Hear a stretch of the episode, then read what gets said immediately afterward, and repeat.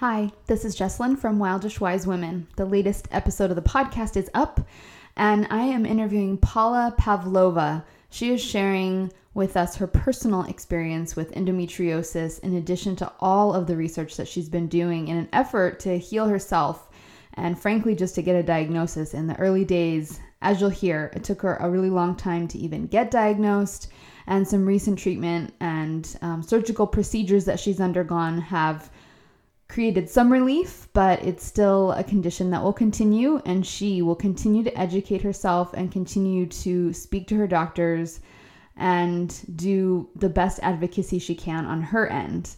So please give it a listen. And you'll see I mentioned in the podcast, but I'll just say again that this is just her personal experience. She's sharing all the wisdom with us that she's accumulated over the years, but just please know that neither one of us can give medical advice. But we do encourage you to start here, get some information, and if you think that any of this applies to you, that you reach out to the resources that she's provided.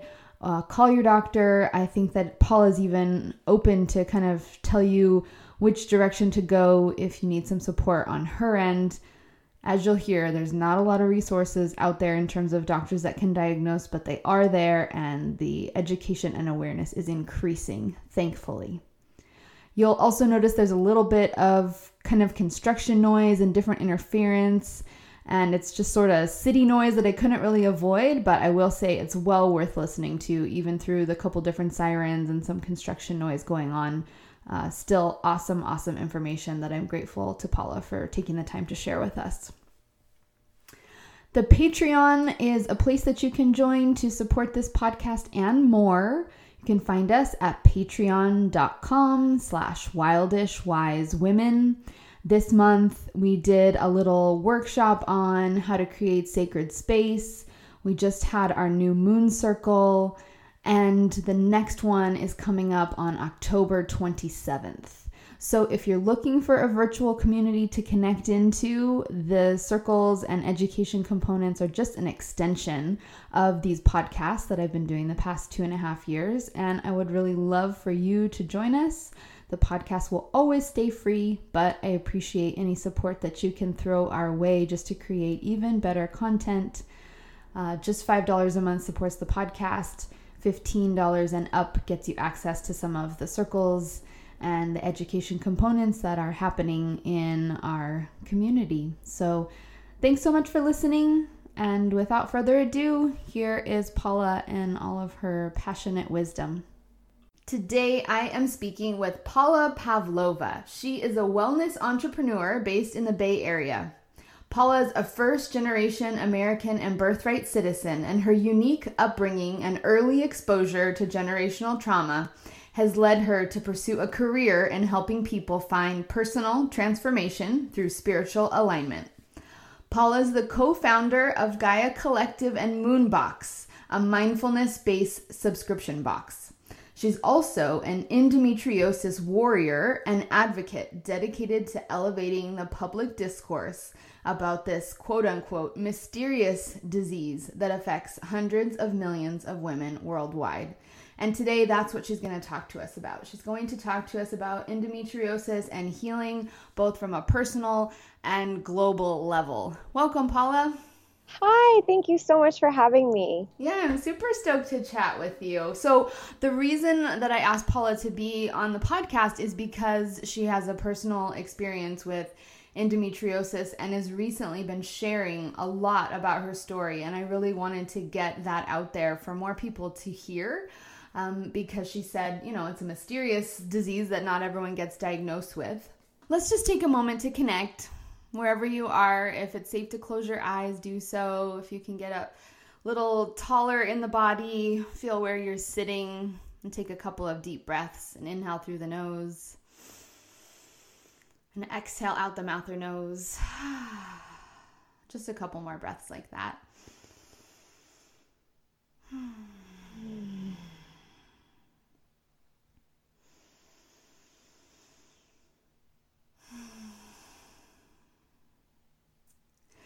May each woman who needs the wisdom of this call find her way here. May we speak from the heart and create a wave of peace that radiates out on a global level. May each woman remember her sacred nature and feel the value of her presence in this world. Paula, what's your favorite thing about being a woman? Mm. The deep, deep, deep ability to feel on so many levels that sometimes it's so much that you don't even understand it until maybe even years later. Um, that mm. intuitive force. Yeah. Beautiful.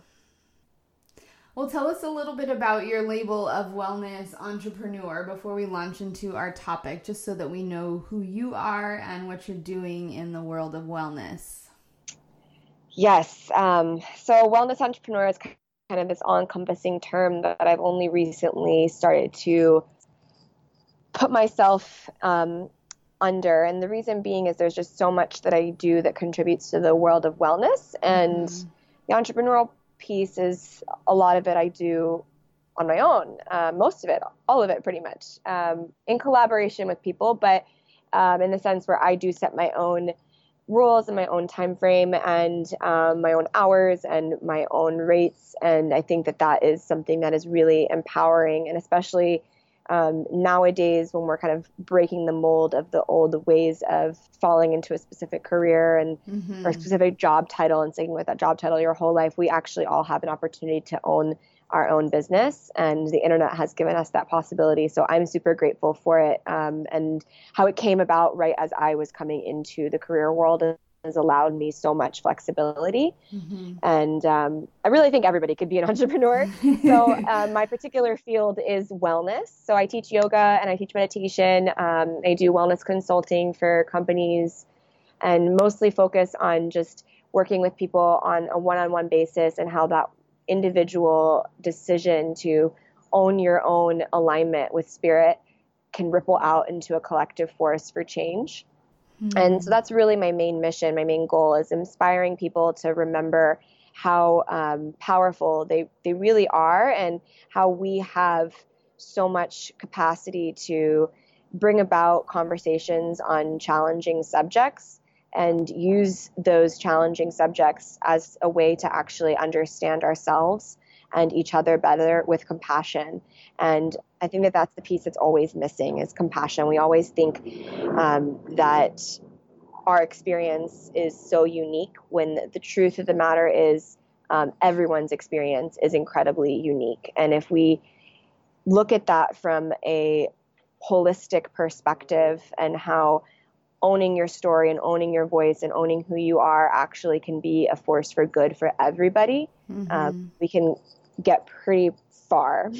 it's beautiful. I've always called myself multi passionate. I like the mm-hmm. wellness entrepreneur, though. That's nice. I like multi passionate. Yeah. And I, I studied sociology in, in my undergrad. Mm-hmm. So I um, knew that coming out of college, my, my focus was to help people. And I really had a passion for yoga. So it started there. I started teaching yoga and I kept getting drawn to the same conversations over and over again, the same themes, the same points of philosophy in the lineage of yoga that just I see mirrored in our society today. And mm-hmm. a lot of mm-hmm. what I learned in my undergrad came together for me in the yoga room because you're working with people on a social level. Like it's not just for that one individual mat, it's for all the people that are in that room and then all the people that are in their lives that benefit from them taking the time to move through a wellness practice, whether it be meditation, yoga, or mm-hmm. even mindful eating or just mindful conversations, mindfulness and wellness in general can be something that is an additive to every avenue of our lives and doesn't have to be something that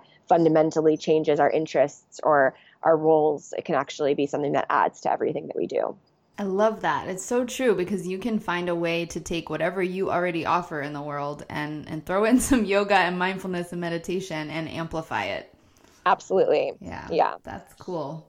Well, I'm really grateful for your voice on the topic of endometriosis, and I'd like to just start off with a little bit of information about it. Can you tell us about what it is um, and, and how it falls into the world of women's health? Absolutely. So, um, endometriosis is a disease of the endometrial lining of your uterus or where endometrial line, lining like tissue for some reason mm. grows outside of the uterus. Mm-hmm. So there actually is no conclusive studies that explain why this happens or how this happens. Mm-hmm. Um, but what we do know is the end result is that tissue that seems like or looks like or acts like the tissue that belongs on the inside of the uterus somehow ends up outside of the uterus and creates lesions or scar tissue that are sticky and cause other organs to then stick to that. And it can cause a lot more problems, um, specifically with the appendix and the colon and all the other organs that are in the pelvis, mm-hmm. including the rectum. And that's where a lot of people get the most pain. So a lot of women will experience pain with bowel movements, pain with digestion. They'll get diagnosed with IBS or a variety of different things, such as Crohn's, that down the line later are actually caused by endometriosis lesions. Wow. Um, yeah. Now, let's just make sure we've got the female anatomy uh, properly intact here. So, you said the endometrium, and the, that's the lining that would normally shed with each monthly cycle, right? Correct, yes. So, that's okay. the lining on the inside of your uterus. Yep. It builds up every month, mm-hmm. and then as you have your cycle, it releases. Yeah. And with people who have endometriosis, for some reason, and like I said, mysterious, like it's mm-hmm. not really that mysterious. there's, there's, lots of theories, but no one's right. really studying it for reasons we'll get into. Uh-huh. Um, well, there are people studying it, but not not quite as much as we would like. Of course, and there's probably so, not enough money. exactly, definitely mm-hmm. not enough money. And so, what happens is, for some reason, during the cycle, instead of it going down and out the way it's supposed to, it goes up through the fallopian tubes and for lack of a better word, sprays on all the, all the other organs and will mm. lodge itself in places, and that's what caused the lesions. Those lesions are the same pain that women get, you know, cramping on the inside of the uterus, mm-hmm. but it's mm-hmm. displaced. So you'll end up with pain in random weird places, such as your abdomen or your hips, or oh. for me, it's a lot of radiating pain down my legs. Mm-hmm. Um, so it's people don't really know how to classify it and women don't really know how to explain it to their doctors because it comes with the period yet for some reason it's sometimes will come around your ovulation sometimes it'll be totally random mm. um, and for women for all women with endometriosis the way that the pain is experienced and expressed is completely different because we all have different vocabularies and pain thresholds and um, life experiences that our brain makes decisions about as to how it's going to deal out that pain. The pain actually stems from a neurological decision to release pain. So a lot of women with endometriosis don't even experience pain ever mm. until they try to conceive and they have trouble and then they go in laparoscopically to see what's going on and they're like, "Oh, wow, you have endometriosis." And yet they've never experienced a lick of pain their whole life. So it is a spectrum. How interesting. Wow. Now, um, I realize I'll actually add this before the anyone starts listening, but of course everyone has to go visit their doctor, make sure that they talk with them about some of the stuff that we're discussing. We can't actually give medical advice, but we're really sharing this from a place of I know you want to get the word out and you want people to be listening and think, "Oh my gosh, I might have something like that," and just get the conversation starting because it yes. sounds like the medical doctors don't even have enough information to really empower women to to figure out what's going on with their body.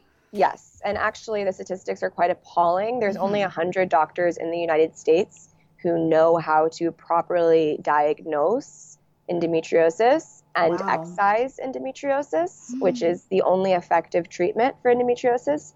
Yet there are still thousands upon thousands upon thousands of doctors regularly, probably today, maybe not today because it's Sunday, but definitely tomorrow, doing ablation surgeries on women. And those surgeries actually cause more harm than good. Wow. Um, they can relieve temporarily pain from endometriosis, but it does not solve the problem and, in fact, causes more scar tissue down the line that can cause only more pain and will surely require for them to have multiple ablations and then eventually probably a hysterectomy. So tell me if you if you know or have a theory as to why there's only a hundred doctors in the U.S. that can properly diagnose and treat this effectively. Well, I mean, I'm not a medical practitioner, so my theories are my own. I'm going to mm-hmm. go ahead and say that from the beginning. Um, my perspective is my own, and um, I hope that there's a lot to be done about this in the future. But I think that our medical system is quite disjointed. Um, I think that we have um, a sick care system rather than a healthcare system, as Marianne mm-hmm. Williamson so bravely said on the stage of the debates just a couple of nights ago. Mm-hmm. Um, and we see things in retrospect rather than um, by looking at them from a preventative measure. And um, a lot of the theories out there are showing or pointing signs to the fact that we have dioxins that women are being exposed to while they're pregnant. Um, we have a variety of different pesticides and chemicals and hormones and antibiotics that are triggering responses in people that lead to autoimmune disorders, endometriosis just being one of them. Mm. So there are many, many, many different quote unquote mysterious chronic diseases yes. that are not so mysterious and not so chronic when you break it down and you see the poison that is in our food and the um, stuff that just trickles down to us, even if you try to avoid it. Mm-hmm. There's pretty much no way of avoiding it. And until we talk about that and until we actually do studies that I am without a shadow of a doubt sure will prove mm-hmm. that it's causing all of these diseases, there is no way that we're going to have a proper health approach to this disease. Wow. Did you say that it's considered an autoimmune disease? It is considered in the category of autoimmune disease. Again, okay. there's not enough um, studies to definitively prove that, but mm-hmm. it is a situation where the body is attacking itself. So mm-hmm. that is one of the hallmarks of autoimmune disorders. And it does have a tendency to get um, lumped in with a lot of autoimmune disorders. So women who have endometriosis are predisposed to diabetes, they're predisposed to asthma, to allergies, to all sorts of weird, crazy things. Um, mm And that has happened to me over time. Um, I've developed crazy allergies that I, for the longest time, did not even think were related into, to my endometriosis until I started to really dive deep into the subject on my own and read accounts from other women and read studies from doctors that have taken the time to dedicate themselves strictly to endometriosis. And they say across the board, all their patients are seeing the same symptoms that other doctors, other gynecologists that are great doctors in their own right, but just haven't dedicated enough time to this to really understand how it's truly affecting women, just don't see the connections. Like, I can't tell you how many doctors have told me that my hip pain is completely irrelevant, that my allergies are completely irrelevant, but like, I know that it's relevant because I'm the one that's experiencing the symptoms and they always go hand in hand. And then when I talk to other women and they tell me the same thing, it's like the the proof is in the pudding, right? Like I don't really right. need this to prove to me what my body is telling me. Well, and we know that everything is connected, so it's quite. It, it isn't right. a good system that we have different doctors for all things, um, and not that one practitioner could know everything, but it would be a better system if we were able to be treated holistically from from a perspective of our whole whole body, all the systems, and you know, mind, Correct. body, spirit, all of that. Yes, and it would be really helpful too if um, women's pain was more readily believed mm. and understood and yeah. properly questioned. Yeah, so let's talk a little bit about that because the the thought that was coming into my head is that I'm sure it's often dismissed because it, it's oh well it's your monthly curse and and you're supposed to have some amount of discomfort and that's just normal and you have to suck it up and just handle it. Right. So that's the narrative we've been told. That's um, what I was told. That's what many women are still told today. And the truth of the matter is, pain with your period is not normal. Mm. I'm going to say that again yes, because I please. really want people to hear it. pain with your period is not normal. It means that something is not right. It means that your diet is not right, your exercise is not right, your mental state is not right. Something, maybe not all of the above, but something needs to change. Mm-hmm. And when we go into the doctor and we tell them that we're having this pain and they tell you, okay, here's some birth control, or I had one doctor tell me when I said that like sometimes I have pain during my period, try a glass of wine. I mean, I've had the, the most ridiculous things. Just relax, told. Paula, you'll be fine. and um, well, when you're throwing up and pooping at the same time uncontrollably from pain, at that point, all the doctors are like, oh, okay. Oh, a glass of wine won't fix that. Hmm, what do we do next? Yeah. And you're like, Oh. okay, well, this has been happening since before I even started my period. I started Oh, experiencing hip wow. pain and pelvic pain and leg pain since when I was Mm. nine years old. I remember that was my first memory. And, And at that was, point, they probably say, "Oh, it's just growing pains." yes, I was told it was Mhm. growing pains. Yep. And that pain never let up. Mm. Either I'm still growing or um, I don't know what. Um, I was also told that it was because I was weak. Um, wow. So yeah, I didn't eat meat growing up. I Mhm. rejected meat from birth, um, not because anybody told me to. I just refused to eat it, and I Mhm. think that on an intuitive level, my body knew that it didn't want the hormones, it didn't want the antibiotics, it didn't want all the nasty stuff that's in our meat, wow. and I rejected it. Mhm. Uh, yes, I was very thin, but I was strong. I was a Mhm. dancer from a young age. I could do three pirouettes in a row. I could leap across the room. I mean, I had a lot of muscle. I ate a lot of vegetables. I ate lots of yogurt, um, Bulgarian yogurt, because that's where my family is from. So it's sheep's milk, not cow's milk. Um, but I did drink a lot, a lot, a lot of cow's milk Mm. looking back on my childhood, I pretty sure that the amount of cow's milk that I drank that was pumped full of hormones and antibiotics, if not caused, but certainly contributed to my endometriosis. That depending on how it is caused, may or may not, I may have already may or may not have already had it. I don't really Mhm. caused again because there's no research on it. We only began researching it in the 80s. Okay. So you're saying we don't know if it's something that you're born with or you develop over time. Yeah, we don't, know. that yet. we do know studies have proven that the antibiotics and the hormones don't help. Right, They do right. progress it. Um, Mm. they do make it worse, and that when you remove that from the equation, it does get better. And then there's other things that when you do add to the equation, um, such as cherries and other strong antioxidants, Mhm. um, pineapple, for one, there's a lot of different foods out there. Mhm. They actually shrink it. Um, Mm. Like really, really, really high quality red wine that doesn't have pesticides in it, that has I, can't, I can never say this word properly, but res, resveratrol. resveratrol. um, maybe someone will know what I'm talking about. uh, but it has the properties that can actually shrink um, lesions, and so Oh, there wow. is our medicine. And uh, by by changing your diet, you can definitely help it. But what could really help it is if we had earlier diagnoses to where someone like me and most other women don't have to wait decades to figure it out. So for me, it took 15 Right. years to actually get an official diagnosis, Mhm. and the average is eight to 12 years for a diagnosis for most women from their first onset of symptoms. Wow, and that's so frustrating because that's years and years of you having pain and discomfort and and probably being told various things go here, go there, go to a gastroenterologist or Yes. Um yes. I don't know what I've they actually never seen the same gynecologist twice up until this doctor Wow.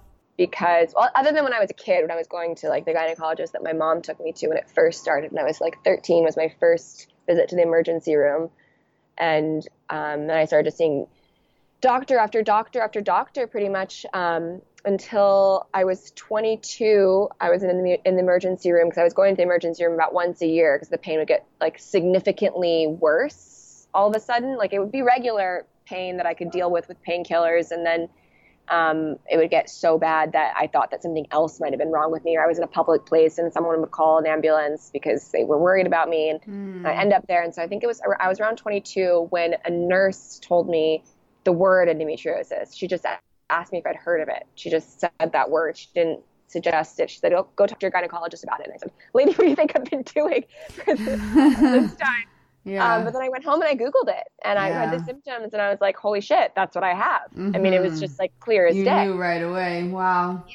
So then I started going to the doctor and I said, I have endometriosis. And all of them would look back at me and be like, well, have you had a laparoscopic surgery? And I would say no. And they'd be like, well, then you haven't officially been diagnosed. And I said, okay, well, then you can't help me because I'm not going to let you have surgery on me who can't diagnose me before you open me up. And that was the Mm. part that was the most frustrating was that why would I let a surgeon have perform surgery on me who doesn't even admit to what I have when I know in my bones in my body it's what I have. So I just waited until I found the right doctor, and thank God I did because those doctors would have ablazed me. They would have just burned the top layer of my endometriosis, and I would have developed more scar tissue down the line. Yeah, so talk a little bit about the treatment so that that folks can understand. You've you've said it a, a, couple times here, but it sounds like one treatment is commonly used, but it's not helpful, and and what you recently had is really the only thing that works. Correct. Yes. So, um, I mean, not helpful. It is helpful. It, it, it, it is helpful in the sense where it will term. relieve your pain in the short term. Okay. Yes but it is a surefire guarantee to more long term pain. And that's the ablation you're talking about. Yes, mm-hmm. that is the ablation. So, the best way that I've seen it described is if you have weeds in your garden mm-hmm. and you go ahead and just rip the weeds off from the top, mm-hmm. those weeds are going to come back and they're probably going to come back stronger, right? Yes.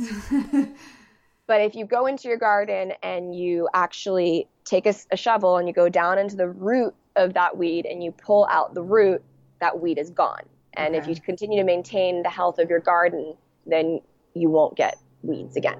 Okay. Right. That being said, weeds are still something that exist in gardens. Mm-hmm. And so if, there's a chance that it could come back. So just because you got ex, your endometriosis excised doesn't mean that you don't have the disease. I still have endometriosis, right. but the roots of the lesions have been removed so all that those years, 15 years worth of scar tissue that's built up with every single one of my cycles. So each month, more scar tissue builds up, mm-hmm. is now removed from my body. Yeah, can you talk a little bit about the process and whatever you feel comfortable sharing? It Absolutely. sounds like it was pretty intense and not really that long ago. No, so it was um, actually tomorrow will be the six week anniversary of my surgery. Okay, yeah. Um, so uh, that's the official mark where you're supposed to be like doing good. So it's an exciting day. Oh, wonderful. Um, oh, that's good timing for us here. Yeah. yeah now, folks won't hear it for a little bit, but still, we'll celebrate now. Congratulations. Yeah, yeah. That's great. Thank great you. to reach this. Thank you. So the surgery entails, um, and this they do the same thing for an ablation. It's usually a laparoscopic surgery. So they mm-hmm. go in from the sides of your waist and it's just a tiny little incision, like a millimeter, and then they go in through your, through your belly button and then up like right below your pubic bone. At least that's what they did for me. Mm-hmm. Um, and my particular surgery was a robotic assisted laparoscopic excision. So okay. it's a little bit different because it's got the robotic assisted aspect to it, which very few surgeons do. Mm-hmm. Um, it does allow for faster recovery, so I'm very lucky in that department as well. Um, and it can only be performed in certain cases depending on what the condition looks like. If I had bigger fibroids, for example, they would not have been able to do the robotic assisted and they would have had to make some bigger incisions. Okay. I luckily did not have any large fibroids. I only had endometriosis all over my entire pelvis. That's so, all. that's all. So all my organs were stuck together. My uterus was flipped backwards and was attached to my pelvic floor along with all my other organs that were stuck together. So whoa. All of my organs were attached, mm. uh, and they shouldn't be. And they were all stuck to the bottom of my pelvic floor, particularly my rectum. So they had to go in from all the little incisions and with the robotic assisted laparoscopy, take apart all the organs, mm shave off all the scar tissue, and then inside your body they compress the scar tissue to a liquid and then pull it out through the tubes on the sides of your body. Holy crap. Yeah, pretty like sci-fi s. um, yeah. Well, they said that nothing was in the right place. Mm-hmm. Their words, not mine. Mm-hmm, mm-hmm. So they put everything back where it belonged, um, including like my, I don't know what the right term for it is, but you have, um, I should have pulled my medical documents out so I could have read it to you, but you have a ligament that connects your uterus to your sacrum. So okay. that was like completely twisted, which explains all my hip pain. Oh my goodness. Yeah. Yeah, and then you have another line that goes from your bladder, um, like you know, to your bladder, through your bladder, out your urethra. urethra. So that mm-hmm. line is not correct. Mm. So my all my everything was just going to the left, and then had to veer back to the right. Um, so just like an extra long journey for everything, um, which explains a lot of the pain, and then particularly with the rectum explains a lot of the pain with bowel movements. I in my most recent episode prior to my surgery actually fainted while on the toilet um, and came to on the floor a couple hours later Um, so I fell asleep on the floor, and in that had also lost control of my bowels. So it was a not pretty scene, to say the least. Sure. And really grateful that I live with somebody that has been incredibly supportive, and he was able to help me up off the floor and help clean me up and um, prepare me for the next spell of pain that would last hours upon hours upon hours and require me to miss my work. And Mm. um, you know, this isn't the first time that's happened. So there's you know Mhm. been more instances that I can count where this has affected my work, um, a vacation, uh, someone's wedding, someone, you know, people that matter to me where I am unable to show up because Wow. of this disease. So um, I'm really, you know, passionate about sharing all this despite the fact that it's, you know, it's not fun to tell Mhm. people that I landed in my own shit. yeah. But, um, I think it's important because Mhm. there's no reason why I should have had to have gotten to that point. There's no reason Mhm. why it took 15 years for me to meet this doctor who, on the first time after seeing me, after me waiting a year to see her because she specializes in endometriosis, that's how long it takes to see somebody who specializes in endometriosis. After me waiting this long, and on the first time she saw me, without even cutting me open, just looking at me with her with everything that every other doctor looked at me with, ultrasounds, everything, was able to see the lesions and say, yes, you have endometriosis without cutting me open. Like, that's crazy that it that long. Yeah. And the re- I looked at her and I said, how come no other doctor has told me that? Because at first I was like, this is too good to be true. She's fine. She's admitting this. Like, oh my God, finally found a doctor who is willing to speak to me about this on like a, you know, a real human level. And she said, well, they don't know what they're looking at. And I was like, what do you mean they don't mm. know what they're looking at? She goes, endometriosis lesions are clear. You have to actually light them up with fluorescent light in order to see them. So Oh that's my what she can do goodness. different.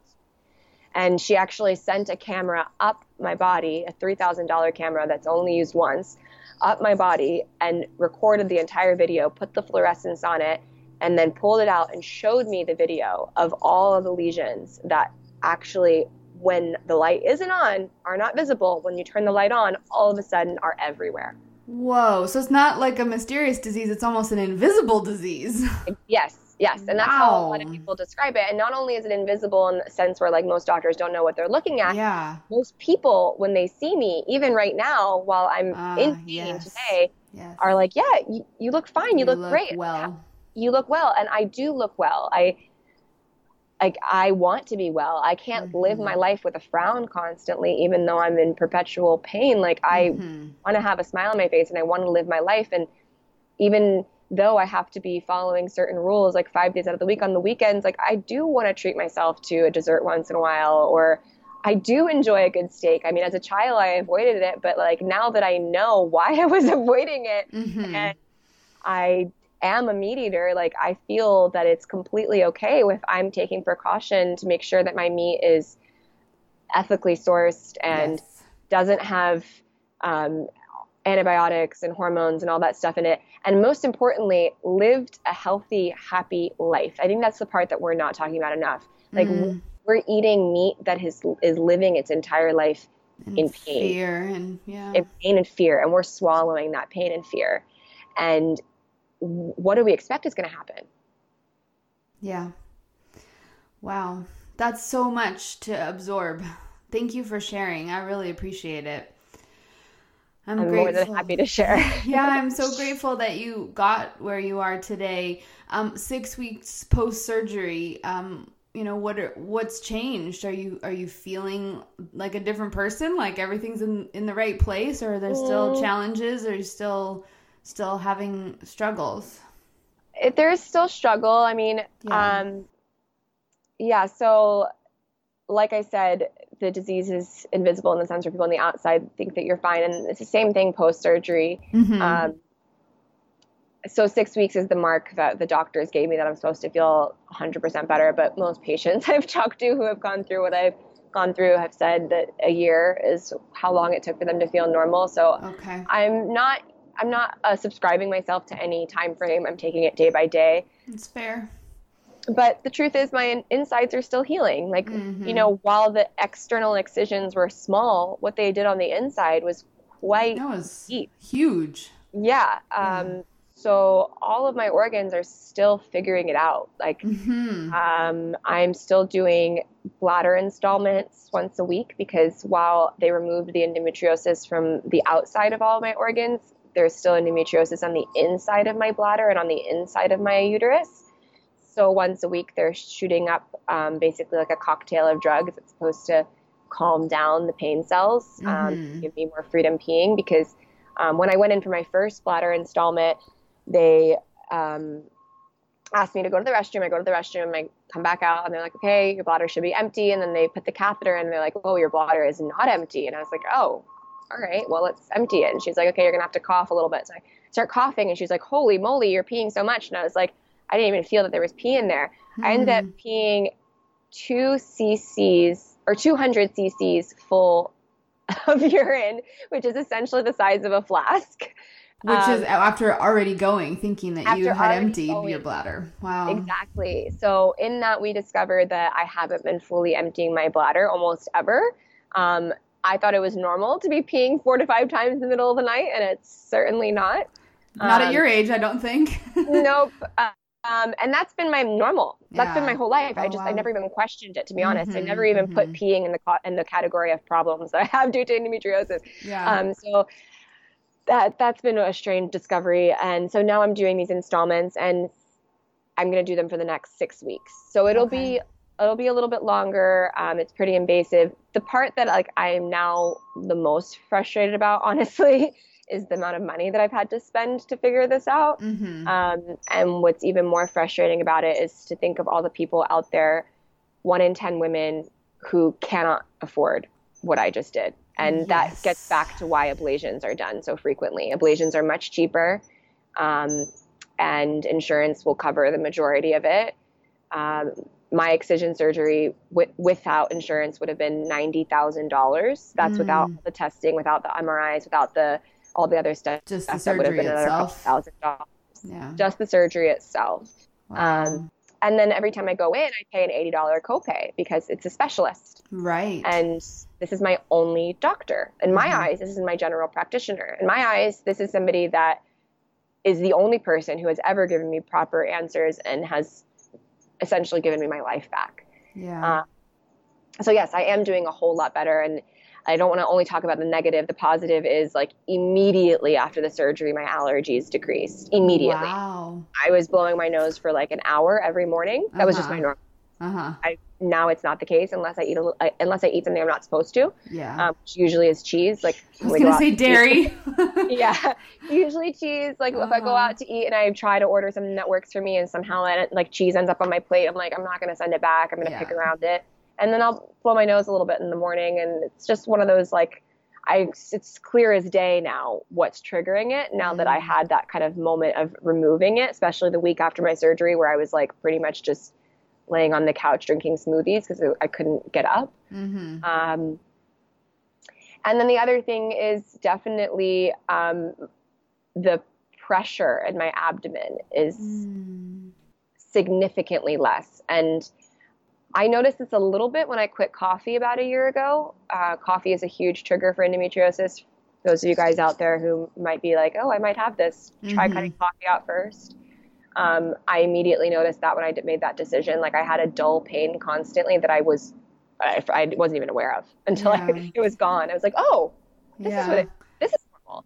Um, It's kind of amazing what we put up with. Yes, yes, mean, that is the biggest thing I've noticed. Yeah. Like so many things that I didn't even think were associated, all of a sudden got better, and I was like, "Whoa, Yeah. Um, that's a huge win." So, yeah, I mean, the the part that I want to bring the most awareness to is a if you are experiencing any pain during your your period, it's not normal. There's Mhm. something that needs to be addressed, even if it's just a minor like hormonal adjustment. And there's a woman named uh, Dr. Laura Briden who has a book called the Period Repair Manual. It's pretty Mhm. much everything that you need to know about repairing your period, and also Woman Code, which a lot of people, oh I yeah, I've heard of that one. yeah, a lot of people talk about that one. Um, all of the advice that they give is super helpful and information that we should be taught before we even start our cycles. A hundred percent. Yeah. I mean, there's so that's why I kind of said let's you know make sure people know what the endometrium is because I realize that there are still women, and this is not a judgment. It's just a a fact that don't know about their cycle and about their reproductive system in general. Yeah it's certainly not a judgment on the individual it's a judgment on our society Correct. because the reason Yes. why we don't have this education is because of religious laws that stop us from having proper sexual education and the female reproductive system is a part of that the female arousal system is also a part of that a lot of scar tissue builds up because of sex before a woman is actually prepared like fully lubricated and ready to receive sex and that scar Mm. tissue can get built up in the body and that can lead to pain. So you might not have endometriosis, you might just have been having bad sex. Wow, the importance of foreplay. It might literally save you a lot of Yes. pain. yes. Oh no, I'm 100% serious. And I think that these conversations need to be out there. There's a great um, account out there, just, you know, giving a shout out to um, a fellow wellness educator. It's called Mhm. Cervical Wellness. She talks Oh, a lot about HPV and a lot about cervical it. dysplasia and all these things that are caused largely by not lack of education around our reproductive organs. Yeah, well, and if you think this is just a, such a small thing, but I'm thinking even the commercials for for women on their period, they show you blue liquid because what we're afraid of a little blood. Yeah, and they show you all these women doubled over in pain as if it's normal. Yes, that not too. normal. Like Mhm. a woman on her period is the most powerful. A woman on her period is the most Mm. intuitive. A woman on her period is a creative force. A woman on her period is somebody who is literally living and breathing and expressing the very essence of what it is, what creates life. And it's a beautiful thing. And if we could turn our respect towards it, then I truly believe that the overall ripple that that would affect our entire humanity. Nice. I love it. Well, gosh, we could end on that, but I'm not going to because I want to go into one more thing. But that was super powerful. um, I know you touched on it, and and we chatted briefly before the interview began about it. But I just um, please address if you can just this concept of. I mean, you you said this is a great privilege that you had the the finances, the uh, access, the ability to you know to get to this doctor that could finally diagnose you to be able to do the surgery um, but there's so many women and i'm guessing that the numbers are pretty high for women of color that aren't getting diagnosed that aren't getting treated Yes, um, particularly for women of color, they are getting dismissed significantly more yeah than white women, particularly. And for a long time, actually, this was referred to as a white woman's disease. Mm. And um, that couldn't be further from the truth. There is nothing that stops any kind of race from experiencing this disease. And it affects absolutely all women, regardless of the color of their skin. And on a socioeconomic level, women of color happen to have less access to health healthcare, which puts them in a category where they're getting much less frequently diagnosed. And so this is actually an error in our data and an error, a huge, a vast, vast error in the way that people are interpreting that data. Um, to even consider that it might be something that affects only certain women, Yeah. it's just it's it's silly. Um, and we we need to address this on a larger scale. Like women in general um, are not getting the care that we deserve. It shouldn't cost eighty dollars to go see a gynecologist, a specialist gynecologist. It should be considered a regular copay. It's not a special condition to be a woman. And Yes. I think that that is the first thing that needs to change. Or maybe we just need to change the whole system. There shouldn't be copays altogether. That's my personal opinion. But I mean, the the fact of the matter is, it's no, there's not enough access to this care, and you shouldn't have to have financial means in order to receive the care. Um, you shouldn't have to cry for decades in order for someone to believe you. This is something that we should be educated educating women about before they have their periods, and doctors should be very aware to ask the right questions, like, do you have pain when you have bowel movements? mm-hmm. Do you have pain um, when you have sex? Do you have pain when you ovulate? Do you have pain other times of the month that are not related to your period? And they actually need to encourage their patients to create pain logs that fully give an image of when the pain comes and goes and how it relates to the full cycle because from that image we could actually get so much more information and there are tons of um, innovations out there like there's a company here in silicon valley that's creating a tampon that collects the data of your blood and actually tests it for a variety of different oh, um, that's cool. stuff. Yeah so there is things that are that are that are that are, that are coming out. Mm-hmm. there are things that are coming out um, that can be helpful in in diagnosing but what we really need is prevention. What we really need is people listening to all kinds of women regardless of their socioeconomic status their race or whether they can afford the care or not um, yes. um, and i think that that might be a reason why a lot of people w- from low, lower socioeconomic statuses are getting dismissed because doctors might know okay yeah this surgery um, is, is, a possibility for them, but they're not going to want to do it because they can't afford it. And that mm. that shouldn't be a reason for not giving treatment. Um, it just shouldn't be. And then on top of that, the amount of birth control that is just doled out as a like candy, like candy that causes so many more issues yes. um, and also masks the issue. So mm. for me, for years, and for many women I know who experience pain who haven't been told they have endometriosis, but probably do because it's one in 10, right? They're told by their doctors if your periods are so painful, then just skip the placebo pills and just. And don't have your period altogether. Don't have your period altogether. Problem yeah. solved. Wow. Well, yeah. Not at all. problem. It actually masks the problem. Yeah. Um, the endometriosis will continue the endometrium will still thicken. It will still find a way to spread itself onto your other organs. And the worst part about it is that you won't feel the pain that's triggering you to do something about it.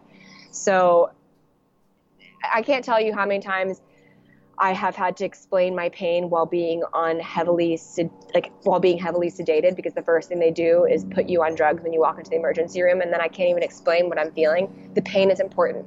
The pain is the message. The pain is the your body telling you this is what is happening and you need to understand it if you want to heal it. Mm. And that's what I just I keep telling people is like don't be afraid of it because where you where you feel your pain, when you feel your pain, what triggers your pain, what foods triggers your pain, what foods help your pain are all relevant to your treatment. And it's going to be completely unique to you because where the lesions have ended up in your body is also unique to you. No right. two endometriosis look the same.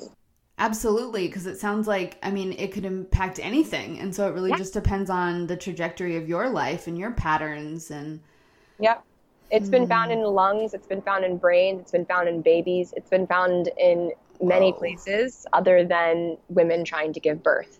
And that's the other thing. Statistics show that it's common in women in their reproductive years, mm-hmm. specifically in their late 20s and early 30s. That's what you'll read. If you Google it, that's what you'll read. Mm-hmm. That's not mm-hmm. true.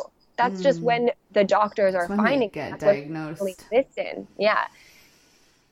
Mm. So, um, you know, there's this is a subject that could go on and on and on and on and on.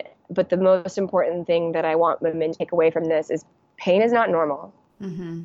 Pain is important to listen to because your pain is your message board to how you're going to listen, how you're going to be able to hear your body and ch- make changes. Mm-hmm. And then healthcare needs to shift. We need real healthcare, not sick care. We need preventative ways of looking at this disease from a young age, educating women about their bodies, educating women how to tell their stories, educating women how to talk to their doctors, and then most importantly, educating doctors as to how to properly diagnose, properly see endometriosis lesions, and get honestly their heads out of their asses because that's the situation is we have so many doctors that think that they know what they're talking about that they're not even willing to read the research on the last 10 years. Like even my doctor i love her. She's amazing. She cut she, she cut all the endometriosis out of my body she excised all the endometriosis mm-hmm. but she still doesn't understand how the fascia is pulling on the rest of my body how the fascia is pulling on my hips how it's radiating down my legs because she doesn't understand the fascia she's mm-hmm. never seen it Mm-hmm. And I talk about that openly, and she is willing to have a conversation with me because her head is not stuck in her ass. But there's doctors out there who you bring up the word fascia, and they're like, "What? Or you bring up Reiki and they're like, what? like she encourages me to do Reiki. She encourages me to log my diet. She encourages me to have conversations. I bring her books. She reads them. I mean, that's what we need. Yeah. We really need an overhaul. Well, we need that two way conversation because you are speaking from a place of honestly a desperation of of having gone through it all and and not feeling like you were listened to and feeling like you had no other choice but to educate and empower yourself. Yes, and there's so many women like me. I, I now have a stack of like nine books on my bedside table that are all written by women like me. And when I read their stories, it's like I'm listening to myself. Like the amount of dismissal and the symptoms that just kept coming up over and over and over again that are just deemed a woman's problem and nothing more than that is astounding because when we look at it realistically and we actually look at the p- patients that have been diagnosed and how they've recovered versus the patients that haven't been diagnosed and that have been gotten, gotten progressively worse and led to God knows what else, mm-hmm. you you see why what the how important it is that we actually get ahead of this and admit that it's a massive disease that's larger than a lot of cancers combined. One in 10 women, 200 million women worldwide. And it, let's not even talk about the, the other countries that don't have any health care at all. The, right. you know, the, the countries that are still developing and whose women may even be in situations where they can't even express themselves and are considered property. You know, this is a, a big phenomenon that is affecting women worldwide. And there is a cause for it. I believe very, very strongly that it's because of the toxins that we're ingesting. And mm-hmm. I think that it starts with not just a woman while she, when she's alive, but I think it starts in utero. And more and more we know that especially on a trauma perspective that that that does happen. I mean, trauma gets passed down generational lines, so why wouldn't other things? Yes, and that's actually the most interesting thing that I've read. I'm glad that you said that. Mm-hmm. Um, there's been studies that have been done over the years, the most notable of which was done on monkeys, and it's kind of messed up what this guy did, but also like it really tells you a clear image of the detriment that we can do with trauma alone. So, um, can't remember his name off the top of my head, but this guy um, decided to uh, separate a litter of monkeys. I don't know if that's what you call them, but the babies of, of a mm-hmm. monkey mom from from their monkey mother, and separated them into two groups. Left half of the babies with their mother, and then separated the other half and um, had them completely nourished, like fed them to give give everything that they needed on a physiological level, but no physical touch, no connection, no loving support from their mother. And these monkeys were fine on a physiological level. You could test everything on them, and they every test came back fine. But on a mental level, they started to develop like all these little tics and um, you know weird rocking back and forth coping mechanisms, um, a variety of different things. But physiologically, they were fine. And then he proceeded to get those monkeys pregnant. So then he mm. had those babies be delivered, and he didn't separate them from their mother. Um, he let the the basically motherless mothers is what he called them be with the mother. So that mother didn't have a mother, but he let the monkeys stay with that mother. Anyways, the, things that happened were just atrocious. So some of the monkeys ate their babies. Um, the the amount of trauma that continued, the resentment that continued because they were motherless mothers was just inflicted upon the next generation. And the weirdest part of all of it was those babies developed physiological symptoms mm. and autoimmune disorders. Wow. So that study has been repeated among among other species. Um, I think mice. They did it in mice. Yeah, there's one they did with mice where they scared. They they made the the first generation of mice afraid of something somehow. And then uh-huh. the babies were still afraid of it, even though they were never exposed to it as a fear. It just got uh-huh. ingrained in their DNA, which is really epigenetics. Yeah, it's incredible. Yes. So wow. that's the entire field of epigenetics that's only emerged in the last 10 years. Right. So that gets back to like this idea of like if we can address this trauma and if we can all look at our bodies and our cycles and love our cycles and find it like a newfound admiration for the female system and the female body and respect, then I think that that would ripple out. I mean, look at what we're doing to our great mother, our Mother Earth. Like, mm-hmm. there, it's it's no surprise to me that the first thing that responds is our the uteruses. you know, the uteruses of the world are screaming They're out, revolting, in revolt. what are we doing? Yeah. Um, and so I do think that there there is more than just a physiological component. I do think there's a deeply spiritual component. Mm-hmm. I do mm. think that there's um, a deeply traumatic component.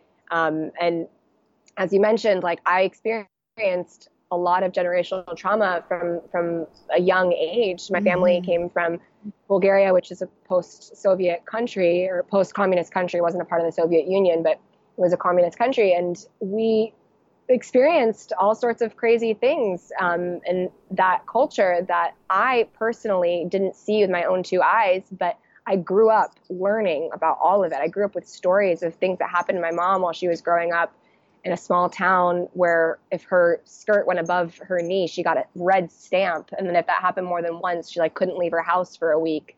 Oh. Um, you know, oh. a variety of different things that are personal infringements on her liberty as a woman, as a human being that certainly just hearing those stories trickle down to me. And that's not even the worst of it. That's like, you know, a very light version of things that she experienced that were passed down to me.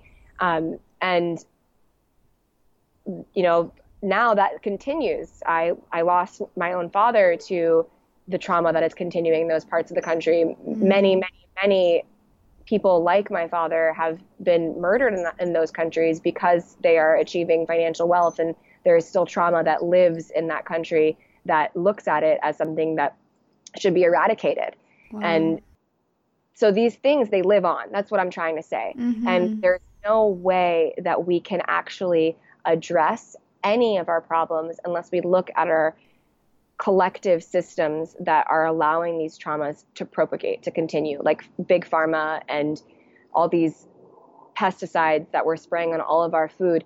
These people who operate these systems make so much money off of poisoning us that they have zero incentive to study the things that poison us so that they can prove to us that they're killing us so that we can then revolt. Why would they do that? Right. We have to revolt. We have to stand up and say no more. We have to stop buying that shit. We have to actually educate our people and spread the message as far and wide as we can. And that's happening. Social media has allowed that to happen. And we are definitely getting our voices heard but it needs to be bigger than that. We need to be really, really willing to have difficult conversations in settings where we might not be willing to have them otherwise, such as the yoga room, such as our family dining table, where mm-hmm. once these things were taboo, they are now what's actually going to save us and what's going to reverse this whole process. And even in in the room with your doctor, as you mentioned, yes. you know, bringing up. Yes. Where Question. their, you know, where their education gaps are, and asking them to to fill, you know, to bridge that gap. Yeah, Yep, that's wow. exactly right.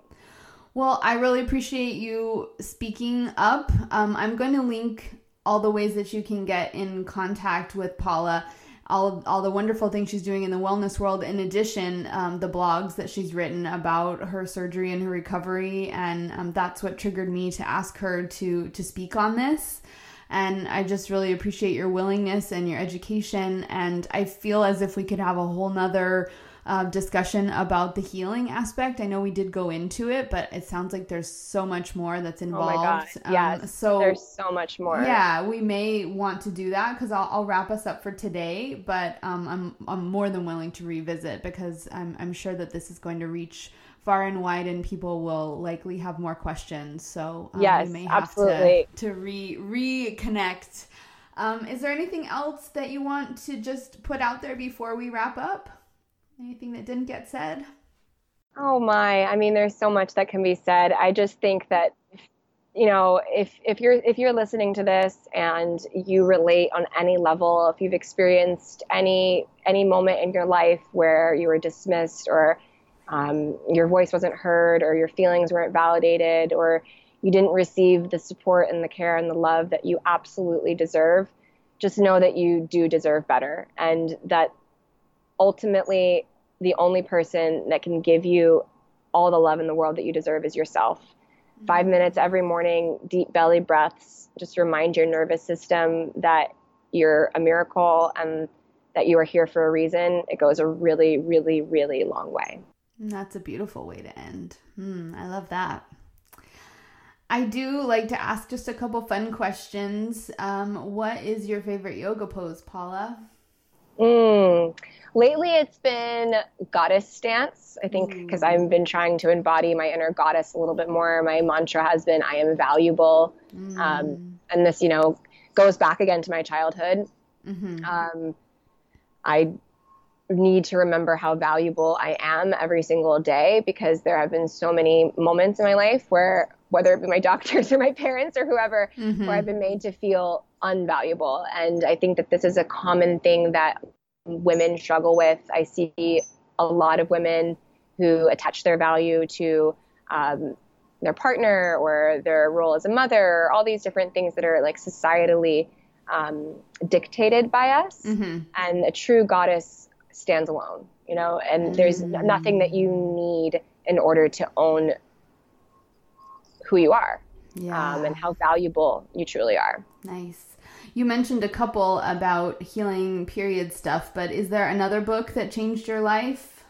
Mm, uh, yes. Uh, Ask Me About My Uterus by Abby Norman was oh. amazing. Okay. Um, I really related to her on a story level. I felt that while our lives were vastly, vastly different um, in many ways, um, the through line of um, certain aspects of the relationship with her mother, um, and again, those, those, ideas of not being validated, heard, or valued um, really rang true to me. And a lot of women who I know personally that suffer with disease have this disease have similar um, relationships with their maternal lineage. So I, I find that really interesting. And then the other book that um, I would definitely recommend if anybody is pinged by this idea of the ancestral trauma, the generational trauma that gets passed down through our bodies, um, is It Didn't Start With You. Mm. Um, Mark Woolman, I think is his name. I don't have it in front of me. Definitely his first name is Mark. Yeah, um, I'll find it yeah, it didn't start with you. And this book is about epigenetics. It's about how um, our experiences of our grandmother and our grandfather actually do get passed down genetically, and how our bodies and our chronic diseases and our autoimmune disorders and all these things that we think are just quote unquote genetic, they actually are a little bit more spiritual than genetic. And that, in the sense where the experiences that our great grandmother had while she was pregnant with our grandmother literally affect the genes that we have today because the eggs that you have in your body formed in your grandmother's body. Right. Yeah. that's such so, a trippy concept. I know it is. It's mind blowing. It's really, really mind blowing. And so for me, I don't know my grandmother. My mom was adopted um, by a nurse in communism, so there was no record of adoptions. Like, there's no way for me to find her. Mm. But we do mm. know that she was a Greek gypsy. So she lived on the street and she delivered my mom. She was 16 years old, and her adopted mother, my adopted grandmother, took her in. And so I don't really know what where my like what my eggs went through, you know, through mm-hmm, generations back. Mm-hmm. But I can imagine, I can imagine what this woman must have felt and what she must have gone through, you know, post World War II, I can I can at least have a general image of this person and I can send them my love and I can say blessings and I can offer support and breath and sympathy and forgiveness for letting go of my mom even though I wouldn't have the life today that I have if she hadn't you know a lot of different ideas come up when we look back at our ancestral lineage of things that we might have done differently or whatever. And mm-hmm. at the end of the mm-hmm. day, we can't really change what happened, but we can change how we look back towards it. And we can send this distance healing. And part of that is uh, my experience as a Reiki master. Part of that is my experience with energy and crystals and all this stuff that I can, I know deeply this material realm is just the, the tip of the iceberg. And we actually have access to, to so much wisdom and so much information that's encoded in our cells, encoded in our nature. And we can communicate with it on a on a plane that maybe our mind can't understand but our body clearly does because it's holding on to something. Like if we have all these diseases and all these traumas and all these things manifesting chronically we can have just as much of an effect um, on our body positively and that's the conversation that i think that we can definitely go way way deeper in terms of healing next time, hopefully. Yeah, I like it. I think I think we should definitely um, put it on the calendar to revisit. Um, I but I really appreciate just starting the conversation specifically on the endometriosis, but all of this intergenerational healing and epigenetic stuff goes deep for for so many other things that people might be dealing with right now. Yes, absolutely. But I I think that this will give people a lot to to mull over and chew on and hopefully take out into the world and to their doctor's offices or to their uh, dining room tables if this is an issue that is impacting you um, either the women's health or just intergenerational stuff that's going on um, yes it's, it's all it's all connected i mean just like all of your symptoms and everything was connected your own body and your own system all of this um, is connected the healing aspects and uh, waking yes. up the society and our systems. And um, it's wow, it's it's big, but it's all connected, big. and we have to start somewhere. Yeah, and just start with compassion. Really, start. Yes. You know, be willing to listen. And even my little brother, who is very conservative, and we've had lots of like head-to-head arguments. Mm. Even he, for the first time in years, is able to hear me um, about all my concerns with the healthcare system. And mm. he actually watched the Democratic debates and um, he was able to understand in a whole new way because he sees firsthand what I've had to go through with our healthcare system. And it's opened his eyes. And so I do think that by by taking the time to be more forthright with what we're experiencing and not be afraid of what others might respond with, um, is really important and listening to each other you know so listen yeah. when people talk and have compassion and be willing to have the ch- challenging conversations because it goes a really really long way yeah and bless your brother for coming around but quite honestly people shouldn't have to have a firsthand experience of a loved oh. one having to go through something so totally.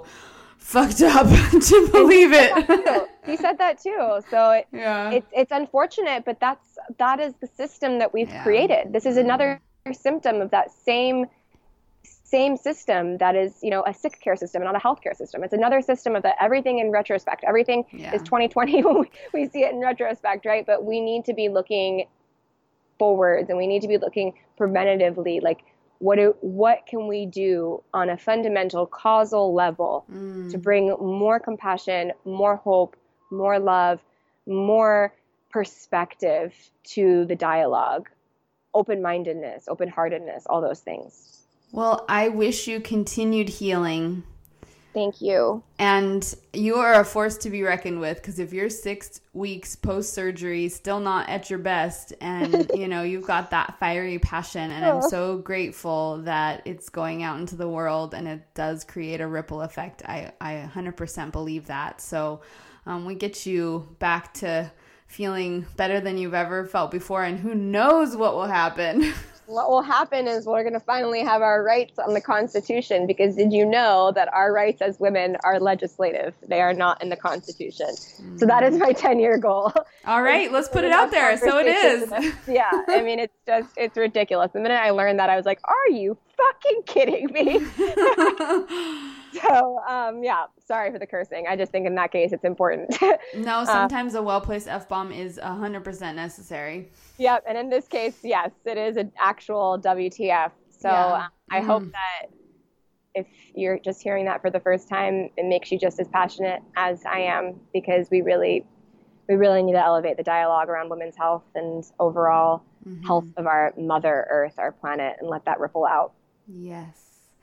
Well, thanks, Paula. Have a restful Sunday, and I will make sure everyone can connect with you in all the different ways uh, when they link to the podcast. And if you're listening and this is triggering anything in you, please go have more discussions with healthcare professionals and we'll make sure we have some other resources linked. Um, maybe, Paula, you can send me an email with the best kind of social media website type things that people could do some of their own research if they really yes. felt like um, diving deep, um, in addition to the books you mentioned. So, yes, absolutely. I'll send over everything that I've been following and reading, and perfect. You can I'll add that sure, to your show notes. Yeah. Yeah, I'll put a resource thing together so that people can really get started if they need to.